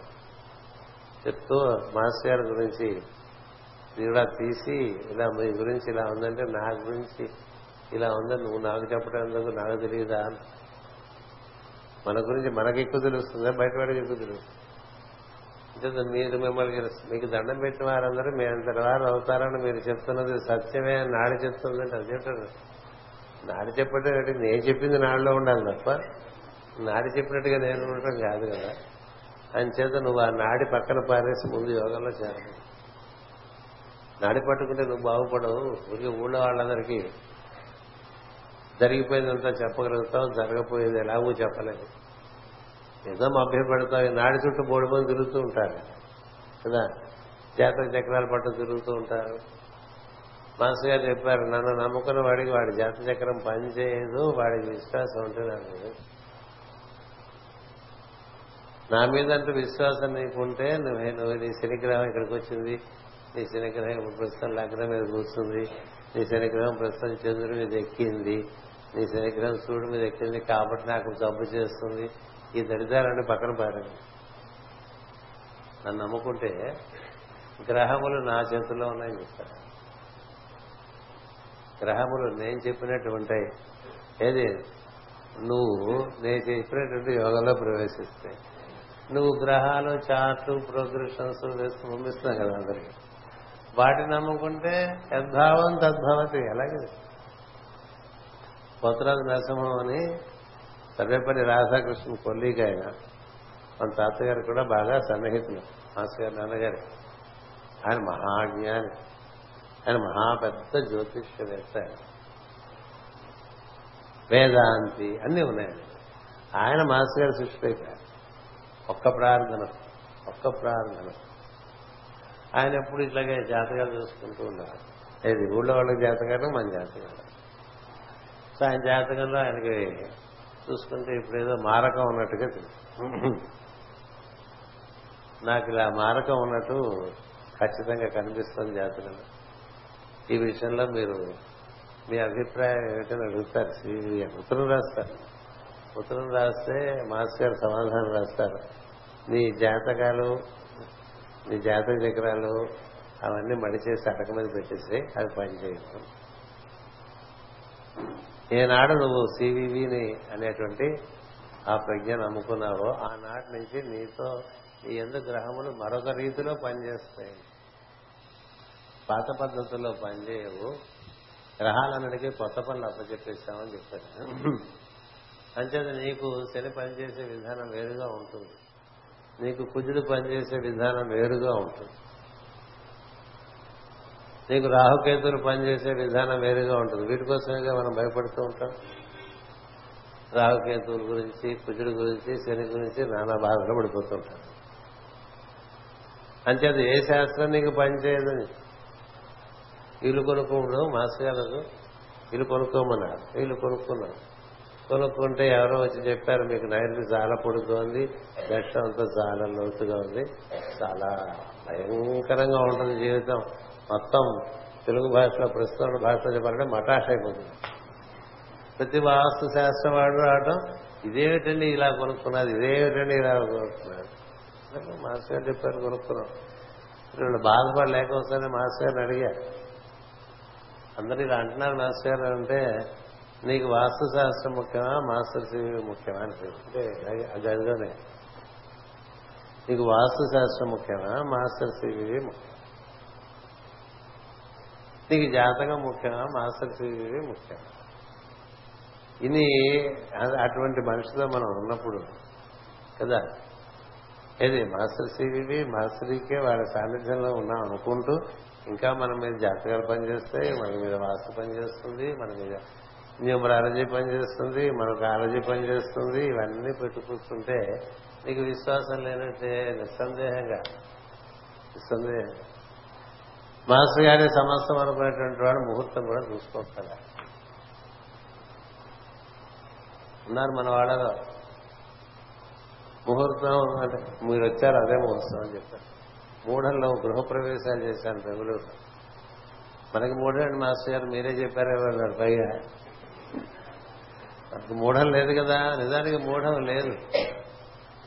చదువుకోండి, పురాణ పురుషుల్లో మాస్టర్ గారు రాశారు. మూఢం ఉందనుకున్నవాడికి మూఢం ఉంటుంది, మూఢం లేదనుకునేవాడికి మూఢం లేదు. మంచి పని చేసేటువంటి వాడికి, తన గురించినటువంటి భావన లేని వాడికి అన్ని రోజులు మంచి రోజులే అని మనకు వేదం చెప్తాం. ఈ మూఢాలు అవి చూసుకుని ఇవి చూసుకుని రకరకాల లెక్కలు కట్టుకుని చేస్తే మన జాతకం వెనుకటి గుణం వేయడమా అని ఆ విధంగానే పనిచేస్తుంది కదా. అలాగా చిన్న చిన్న జీవితాలు పరిమితుల్లో ఉండిపోతూ ఉంటాయి. మాస్టర్ గారు పరిమితులు తీసేయడానికి వచ్చారు. No superstition with master, no blind beliefs with master. హిందీలో సినిమా వచ్చింది కదా, మైహూనా అని, నేనున్నాను కదా నేనున్నాను కదా నన్ను నమ్ముకుంటే పంగుం లంఘయతే గిరం, కుంటివాడు కొండను దూకేస్తాడండి హై జంప్లో. ముఖం కరోతి వాచాలు, ఏ భాష ఏ విధమైన విజ్ఞానం లేకుండా అలా ధారాపాతంగా జ్ఞానం బయటికి రావాలంటే ఎవరు వస్తుంది. నేనున్నాను రా కదా. అంచేత మనకి అలాంటి సందర్భం ఇది. అలాంటి మాస్టర్ గారు ఆయన ఇచ్చినటువంటి యోగం. ఆయన ఏం చెప్పారంటే, మీ కర్మ అంతా కూడా నేను క్షాళనం చేసేస్తాను. ఆయన clear all your karma completely neutralize చేసేస్తాను. మామూలుగా ఏం జరుగుతుందంటే మన బుద్ధి మన పూర్వకర్మను అనుసరించిపోతూ ఉంటుంది. అందుకనే అలాంటి ఆలోచనలు వస్తూ ఉంటాయి. ఈ ప్రార్థనకి వెళ్ళకపోతే అని వస్తూ ఉంటుంది లోపల కదా. పొద్దునే ఆరు గంటలకు ప్రార్థన చేయకపోతే అని అనిపిస్తుంటుంది కదా మనకి. తెల్లవారుధామన అనిపిస్తుందా? ఏమిటది? పూర్వకర్మ వాసన. అలాంటివన్నీ తీసేస్తారా? నేను నిన్ను పాడు చేసేటువంటి స్వభావం నీలో కొంత ఉందే, దాన్ని తీసేస్తాను. ఎప్పుడు కూర్చుంటే కూర్చోకూర్చో బుద్ధి కర్మానుసారణి అనేటువంటిది మనకు ఒక సూక్తి. అంటే కర్మను అనుసరించి బుద్ధిలో ఆలోచనలు వస్తూ ఉంటాయి. అలా కాకుండా నీ బుద్ధి స్వచ్ఛంగా కర్మతో కండిషన్ కాకుండా పనిచేసేట్లుగా నేను చేస్తాను నన్ను స్మరిస్తే. అంటే మామూలుగా నీకు తొందరపాటుగా మాట్లాడే బుద్ధి ఉందనుకో. మాస్టర్ గారికి రోజు మనం ప్రార్థన సవ్యంగా చేస్తుంటే తొందరపడి మాట్లాడటం అనేది తగ్గిపోతుంది.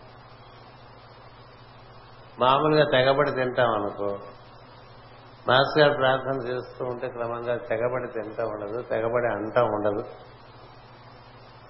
మనం బాగా ఎప్పుడు అబద్ధాలు చెప్తూ బతుకుతున్నాం అనుకో, నోరు తెరిస్తేనే అబద్ధాలు అంటాం. దానికి కూడా అన్నిటికీ ఆయన దగ్గర మందు అవుతుంది. మన దగ్గరుండే సమస్త రోగాలకి మందు. ఆ మందు సరిగ్గా ఆ సరైన టైంలో టక్కున వేస్తాడు. ఎప్పుడో పొద్దున సాయంత్రం అదొక్కటే మనం దాని గురించి చెప్పుకోవటమే తప్ప దాన్ని చేయటం అనేది ఎక్కడో జరుగుతుంది కదా. మరి మన ప్రా మాస్ గారి ప్రార్థన కన్నా మనకి ఇంట్లో పనులు ముఖ్యం. ఇంట్లో పిల్ల పురుడికి వస్తే ప్రార్థనలు మానేస్తాం కదా, ఇంటికి ఎవరైనా అమెరికా నుంచి పిల్లలు వస్తే ప్రార్థనలు మానేస్తాం, అన్ని మానేస్తాం. ఎందుకంటే మనకు ఫస్ట్ మన కుటుంబం, తర్వాత మాస్టర్ గారు కదా. పిల్ల పురుడుకు వస్తే ప్రార్థన మూడు నెలల ముందు నుంచే వస్తుంది కదా, ప్రార్థనలకు రాదు. పిల్ల పురుడు పోసుకున్న తర్వాత మూడు నెలలు ఆరు నెలలు పోయారు వెళ్ళి వెళ్ళిపోయారు. పిల్ల పిల్ల పుట్టింటికి వస్తే ప్రార్థనలు ఉండవు, పిల్లలకు పరీక్షలు అయితే ప్రార్థనలు ఉండవు కదా. అంటే ఏది ముందు ఫస్ట్ మనకి స్వాగతం ముఖ్యం, తర్వాత మాస్టర్ గారు అనుకున్న వాళ్ళకి ఏం జరగదు. ముందు మాస్టర్ గారు పిడుగులు పడినాయి నేను ప్రార్థన చేసుకుంటాను, ప్రార్థన చేసుకుంటే పడే పిడుగు కూడా పడదండి, తెలియదు.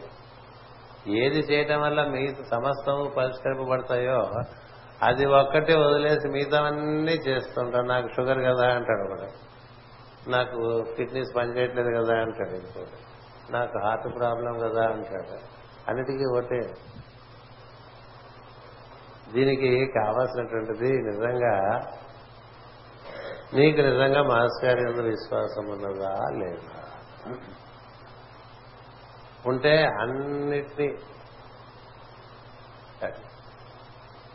భవజలదిని పడి దాటగలేని వాడిని అందరినీ కూడా దాటించేస్తాను అని చెప్పి పాడలే ప్రహ్లాద్.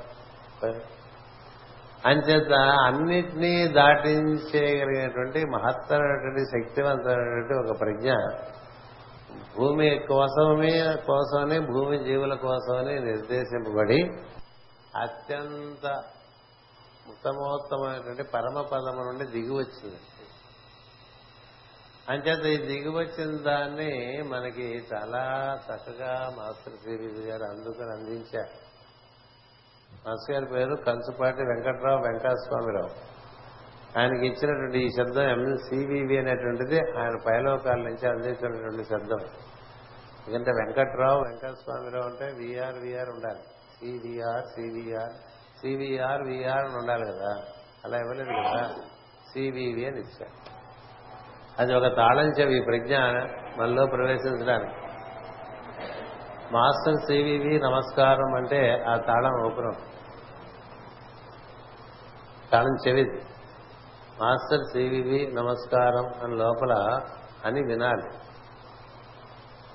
చాలా కాలం ఎమ్మెన్ గారి వరకు కూడా లోపలే చెప్పుకోమనేవారు, బయటికి చెప్పించేవారు కాదు.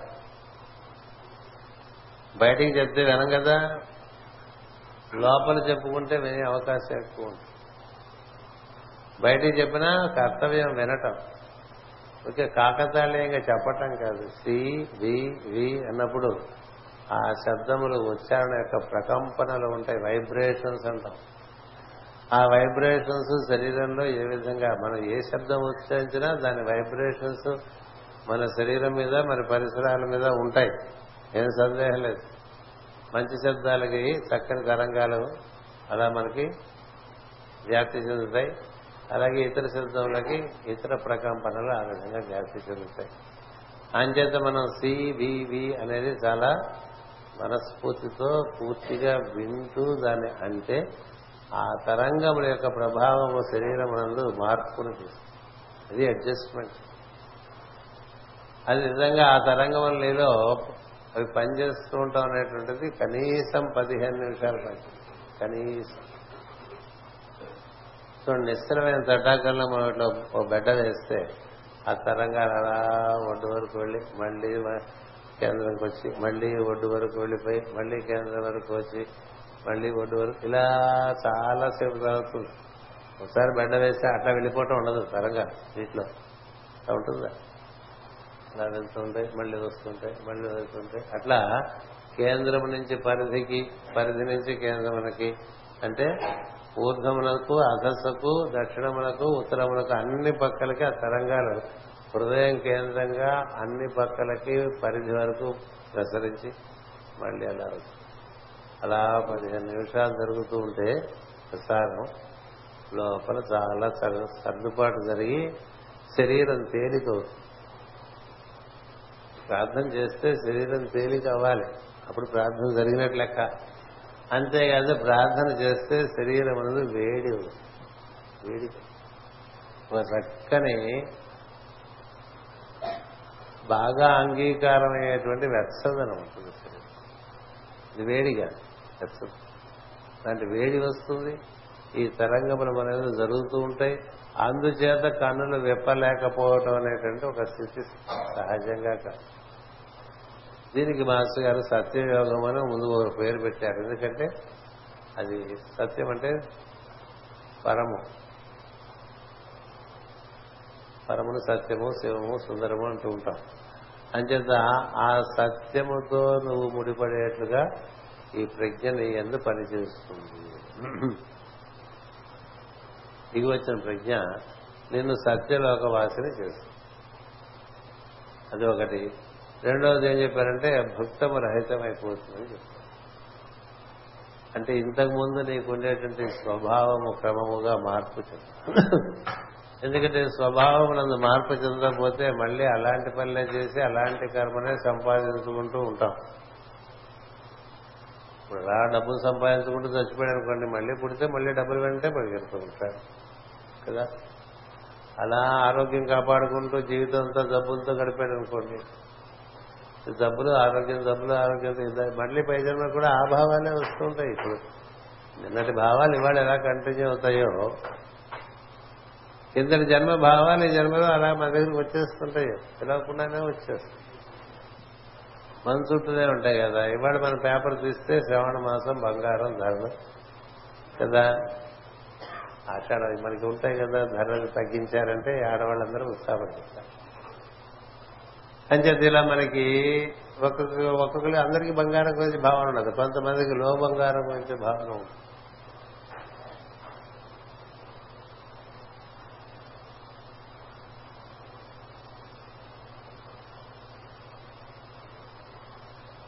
అంచేత శ్రావణ మాసం అంటే సూర్య ప్రజ్ఞ మన ఉదర మన ఉదర వితానమునందు మన ఉదర వితానమునందు చేరుతున్న సూర్య ప్రజ్ఞ. శ్రావణ మాసం అంతా కూడా ఉదర వితానాన్ని అధిష్ఠించి సూర్యుడు ఉంటాడు. అది చాలా ఇష్టం అంట సూర్యుడికి అక్కడ ఉండటం. అక్కడి నుంచి మనకి ఇంకా పదార్థమయ లోకాలు ఉంటాయి. భూమికి నుంచి మన చూడు సూర్యోదయం అయినప్పుడు మనకి అదేదో భూమి పైనుంచి సూర్యుడు లేస్తున్నట్టుగా అనిపిస్తుంది కదా. అప్పుడు సూర్యుడి కాంతి ఎలా ఉంటుందండి, బంగారపు రంగులో ఉంటుంది. అందుచేతనే శ్రావణ మాసం సూర్యుని యొక్క కాంతి బంగారు కాంతిగా చెప్తారు. మనకు కూడా ఉదర వితానం కింద భాగం అంతా కూడా పదార్థమయ లోకాలు, ఉదర వితానం అయితే కంఠం వరకు శక్తిమయ లోకాలు, శిరస్సు అంతా కూడా ప్రజ్ఞామయ లోకాలు ఉన్నాయి. అంచేత సూర్యుడు ఇక్కడ ఉంటే అది వజ్రకాంతి. సూర్యుడు ఉదర వితానం చేరుకుంటే ఇది బంగారు కాంతి. అందుకని ఇక్కడ చేరినప్పుడు హృదయం పైన, అంటే ఉదర వితానం పైన, హృదయ కేంద్రాన్ని కింద, అది దాన్ని సింహాసనం అంటూ ఉంటాం. సింహరాశికి సంబంధించినటువంటి ప్రజ్ఞ అక్కడ ఉంది. సూర్యుడు ఆ ప్రాంతానికి చేరినప్పుడు ఇక్కడ బంగారు కాంతి బాగా మనకి దర్శించవచ్చు. అందుకని శ్రావణ మాసంలో బంగారు కాంతిని పొందాలి. దాన్ని బయటనే మనకి నానుడికి ఏం చేస్తారంటే బంగారం కొనుక్కోవాలి. బంగారం కొనుక్కోవటం వేరు వేరు, లోపల బంగారాన్ని పొందటం వేరు. లోపల బంగారాన్ని పొందేటువంటి వాడికి బయట బంగారం మీద మోజుండదు. లోపల బంగారం లేక బయట బంగారం లేక బాధపడేవాళ్ళు వేరే ఉంటారు. బయట బంగారం అన్నా లోపల బంగారం ఇచ్చే ఆనందము, శాంతి, సుఖము బయట బంగారం ఇవ్వదు. బయట బంగారం ఎక్కువ ఉందనుకోండి ఇల్లు వదిలి వెళ్ళలేము. ఎందుకంటే ఏమో ఇంట్లో ఉన్న భయం, ఎప్పుడు వస్తారో దొంగలు. బంగారం ఎక్కువ ఇంట్లో పెట్టుకుంటే దొంగలు వస్తారేమన్న భయం అంతకుముందు లేని వచ్చేస్తుంది. అందుకని కుక్కలు పెంచుకుందామా ఇలాంటి ఆలోచనలు అన్నట్టు అటుపోతుంటుంది మనసు కదా. లేదా బ్యాంకర్లో పెట్టేద్దామా, బ్యాంకర్లో పెడితే ఆ బ్యాంకర్ తాళం ఎక్కడ పెడతామో మనకే గుర్తుంటుంది. ఏ నానా బాధలు, బయట బంగారం బాధలు వేరు, లోపల బంగారం. అందుకని మాస్టర్ గారు ఏమన్నారంటే, ఆయన సింహరాశి ప్రజ్ఞ కదా, ముందు మీకు బంగారు శరీరాన్ని ఏర్పరుస్తారు. బంగారు శరీరం, గోల్డెన్ బాడీ, దాన్నే సూక్ష్మ శరీరం అన్నారు. మనలో ఉండేటువంటి గ్రహగతులన్నింటినీ కూడా చక్కగా సర్దుబాటు చేసి, జీవులలో గ్రహగతులను చక్క చేసి, సూక్ష్మదేహం అమరత్వము సాధించి, వాహికలుగా శిష్యులను స్వీకరించి, పరమ గురువు అవతరించి సివి అన్నారు. అంచేది మన గ్రహాలు మనం మనం మన పాత స్వభావం బట్టి మన గ్రహాలు పనిచేస్తాయి. మన స్వభావం మారలేదనుకోండి, ఇప్పటికీ అట్లాగే ఉన్నాం అనుకోండి, పాతికల క్రితం ఎట్లా ఉన్నాం ఇప్పుడు అలాగే, అదే ఆలోచన, అదే మాట, అదే నాశనకం చేతలు. ఊరికే సివివి అనేటువంటి కాంపౌండ్ లో తిరుగుతున్నాం తప్ప ఆ ప్రజ్ఞ మనలోకి ప్రవేశించకపోతే ఎట్లాగే ఉంటాం. పరమహంస యోగానంద పరమహంస అవకముందు హిమాలయానికి వెళ్ళిపోదాం అనుకున్నట్టు అక్కడికి వెళ్ళిపోతే యోగం వచ్చేస్తుంది, మనం సిద్ధులైపోతామని ఇల్లు వదిలేసి వెళ్ళిపోయాక వెళ్ళిపోతే అక్కడ హిమాలయాల్లో ఒక ఆయన కనిపించాడు. ఏంటి ఎక్కడికి వెళ్తున్నాం అంటే, యోగం చేసి సిద్ధుని అవ్వాలనుకుంటున్నాం, దానికి ఇక్కడికి రావడం ఎందుకని అడిగాడు. అంటే హిమాలయాల్లో అందరూ సిద్ధులు యోగులు అయిపోయారు కదా. సిద్ధులు యోగులు అయిపోలేదు, అయిపోయిన వాళ్ళు ఇక్కడికి వచ్చారు అంతేగాని ఇక్కడికి వస్తే ఇక్కడున్న వాళ్ళందరికీ యోగం పెట్టయితే, మరి ఇక్కడ చాలా జంతువులు ఉన్నాయి వాటికి యోగం తెలియదు, చాలా మంది మామూలు ఆటవిక మనుషులు ఉన్నారు వాళ్ళెవరికి యోగం తెలియదు, మామూలుగా తిండి కోసం బతికే వాళ్ళు ఇక్కడ ఉన్నారు. అంచేత వాటి వాటన్నిటికీ హిమాలయాల వల్ల వాటికి యోగం రాలేదు కదా. యోగం రావడానికి ఒక నిర్ణీతమైన పద్ధతి ఉంటుంది తప్ప ఇక్కడికి వస్తే యోగం వస్తుంది అనుకోబోక. అలాగే మనం సివివి కాంపౌండ్ లో తిరుగుతున్నాం అనుకోండి, ఒక ప్రతి చోట సివివి అని అక్షరాలు అతికించుకుంటున్నాం అనుకోండి, సివివి అని విగ్రహాలు బొమ్మలను పెట్టుకుంటాం, చిత్రపటాలు పెట్టుకున్నాను, అదేమైనా అంటిందా అనేది అంటితే మార్పు కనిపిస్తుంది, మొహంలోనే కనిపిస్తుంది. అంటలేదనుకోండి అలా సిబ్బి మొహం అన్నారు, సిబ్బే. అందుకనే మొహం చూసి చెప్పేస్తుంటారు మాస్టర్ గారు కదా, మన మాస్టర్ గారు చాలా చూపించారు కదా మనకి. ఏ అలా ఉన్నావే ఎవరంటే ఏంటంటే ప్రార్థన చేయలేదు, అలాగే ఉంటుంది మొహం. ప్రార్థన చేయకపోతే ఎలా ఉంటుంది, బాగుంటుందా, బాగుండదు. ప్రార్థన చేస్తుంటే లేని కళ, ఇంతకుముందు లేని కళ అంతా వచ్చేస్తుంటుంది. అంటే ఇది చిన్నప్పుడు అంత అందంగా లేడు, ఇప్పుడు చాలా అందంగా తయారడినట్టుగా ఉంటారు కదా. ఎందుకని మాస్టర్ గారి యొక్క ప్రజ్ఞను ఏంటంటే బల్బు వెలిగినట్టు ఉంటుంది ఫేస్ కదా, వాడిపోయిన బల్బు. అంచేత ఈ ప్రార్థన ఆర్ద్రతతో చేయమని చెప్తూ ఉంటారు. ప్రార్థన ఆర్ద్రతతో చెయ్యాలి. ప్రార్థన ఎట్లా ఎగ్గొడదామా, ఎట్లా ఎట్లా పూర్తి చేద్దామా, పక్కవాడేమన్నా అనుకుంటాడేమో అనేది పరిమితం చేయకపోతేనే కళ్ళు మూసి కూర్చుండడం కాదు. ప్రార్థన సమయం అవుతుందంటే ఎంత ఉత్సాహంగా ఉండాలి తెలుసా. ధనమునందు ఆసక్తి కలిగిన వాడికి ఎవరో టెన్ ల్యాక్స్ పట్టుకుని మీ ఇంటికి వస్తున్నామంటే ఎట్లా వెయిట్ చేస్తూ ఉంటాడు కదా. ఉండా టెన్ ల్యాక్స్ పట్టుకొస్తున్నానండి మీకోసం ఇవాళ డొనేషన్ అనుకోండి, అయినా వెయిట్ చేస్తాం కదా. ఎంత వెయిట్ చేస్తామండి, వాడు రాకపోతే టైం ఎలా చూస్తుంటాం కదా. ఇట్లా సివివి గారు వస్తారు ఆరు గంటల కంటే ఎట్లా వెయిట్ చేయాలండి, ఉంది అది. ఎవరిని వాళ్ళు అడగండి, నేనే నేను మిమ్మల్ని అడగను, ఎవరికి వాళ్ళు అడగాలి. Now now the master comes to you అన్నదే ఒక పద్ధతి నీలో ఉన్నప్పుడు how much would you be waiting to receive the master? How much ఉందా? ఏదైనా రొటీన్ చేసి అవసరం పారేస్తాం. ఒక్క ఫుడ్డే ఎన్నిసార్లు తినాలి, ఎందుకన్నా రొటీన్గా తినాం. దాంట్లో ఉప్పు తక్కువైనా కష్టమే, కారం ఎక్కువైనా కష్టమే, తిరగమత పడకపోయినా కష్టమే. ప్రతి అంత జాగ్రత్తగా చూస్తారే. ప్రార్థన ఎందుకంత జాగ్రత్తగా? శ్రద్ధావాన్ లభతే జ్ఞానం. శ్రద్ధగా ప్రార్థన చేస్తే నీ జీవితం అక్కడెక్కడో కూర్చో.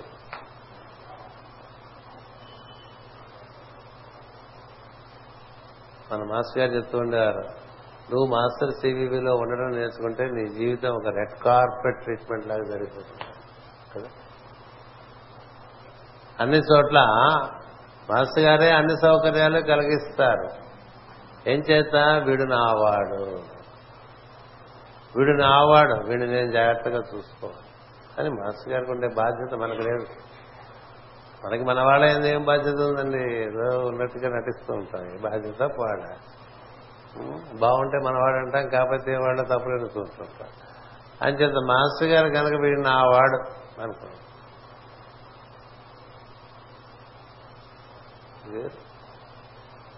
అని చేత ఆ విధంగా మనకి కర్మ ముడి తీసేస్తానంటున్నారు.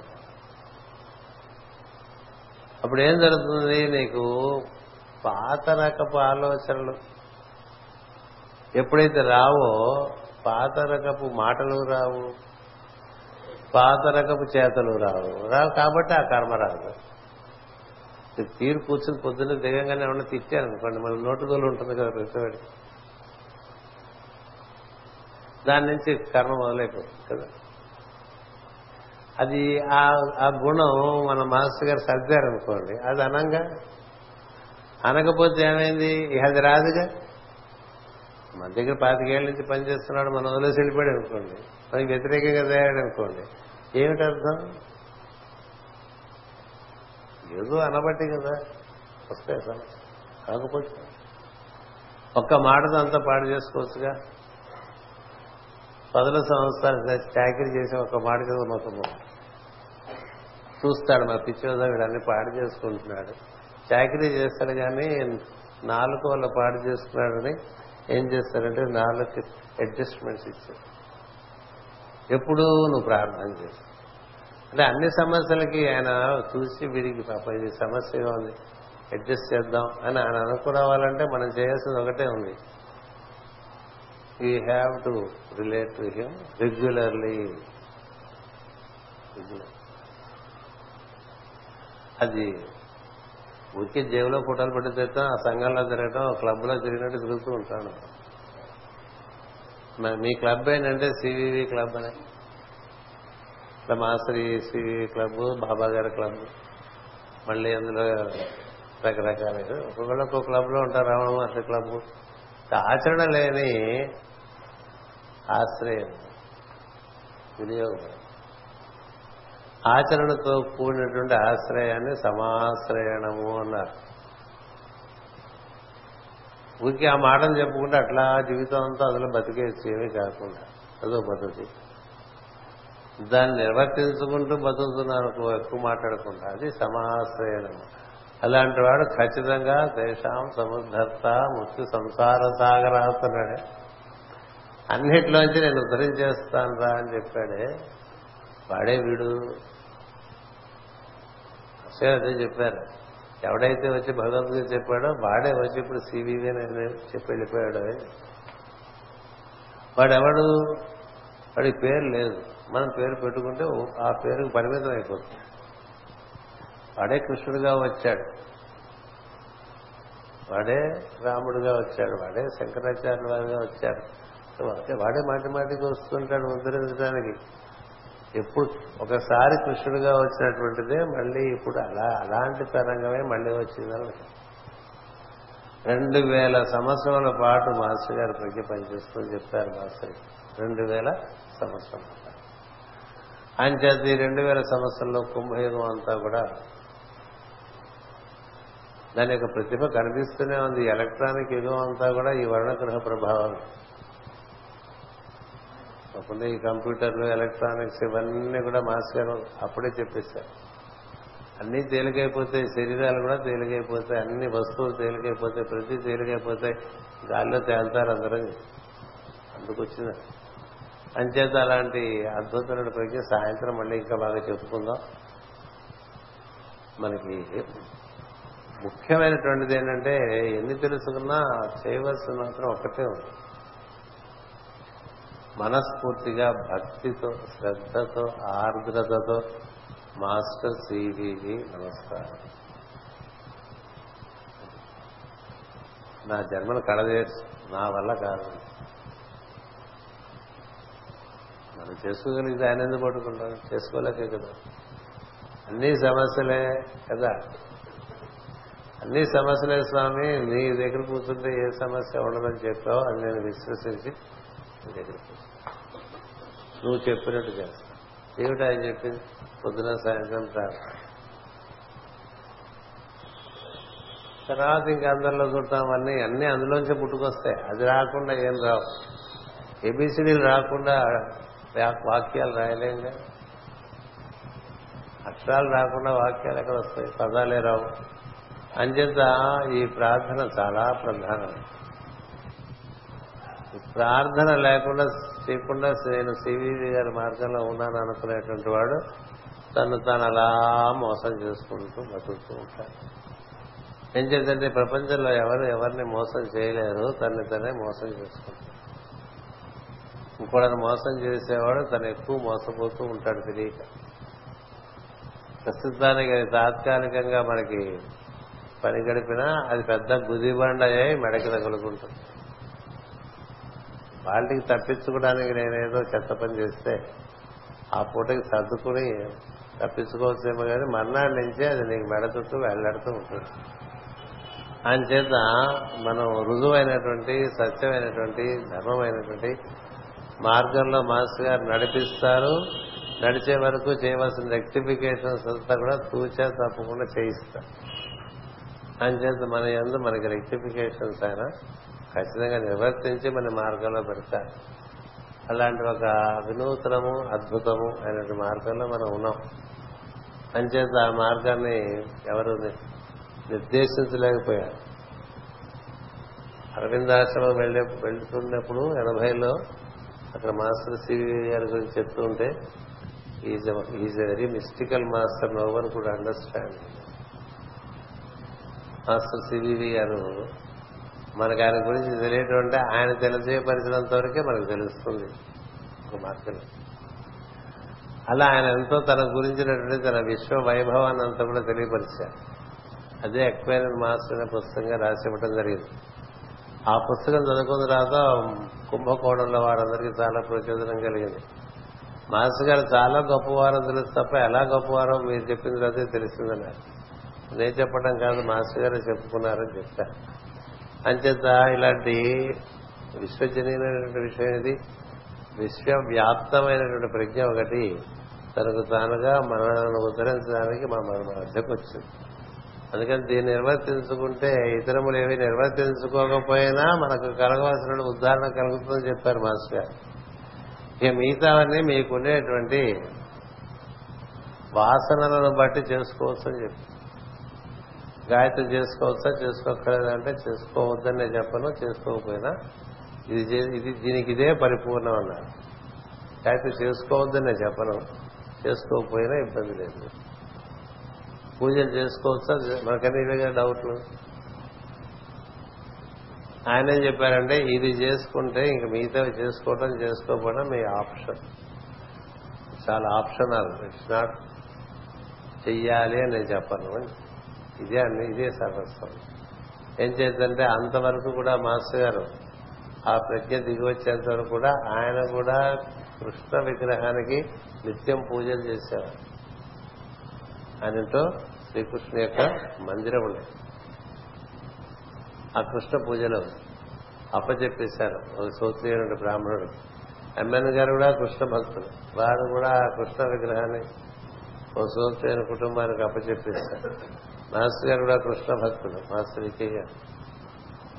అని చేత తెలియజెప్పేదంటే అగస్త్య ఆశ్రమంలో కూడా కృష్ణ మందిరం ఉంది.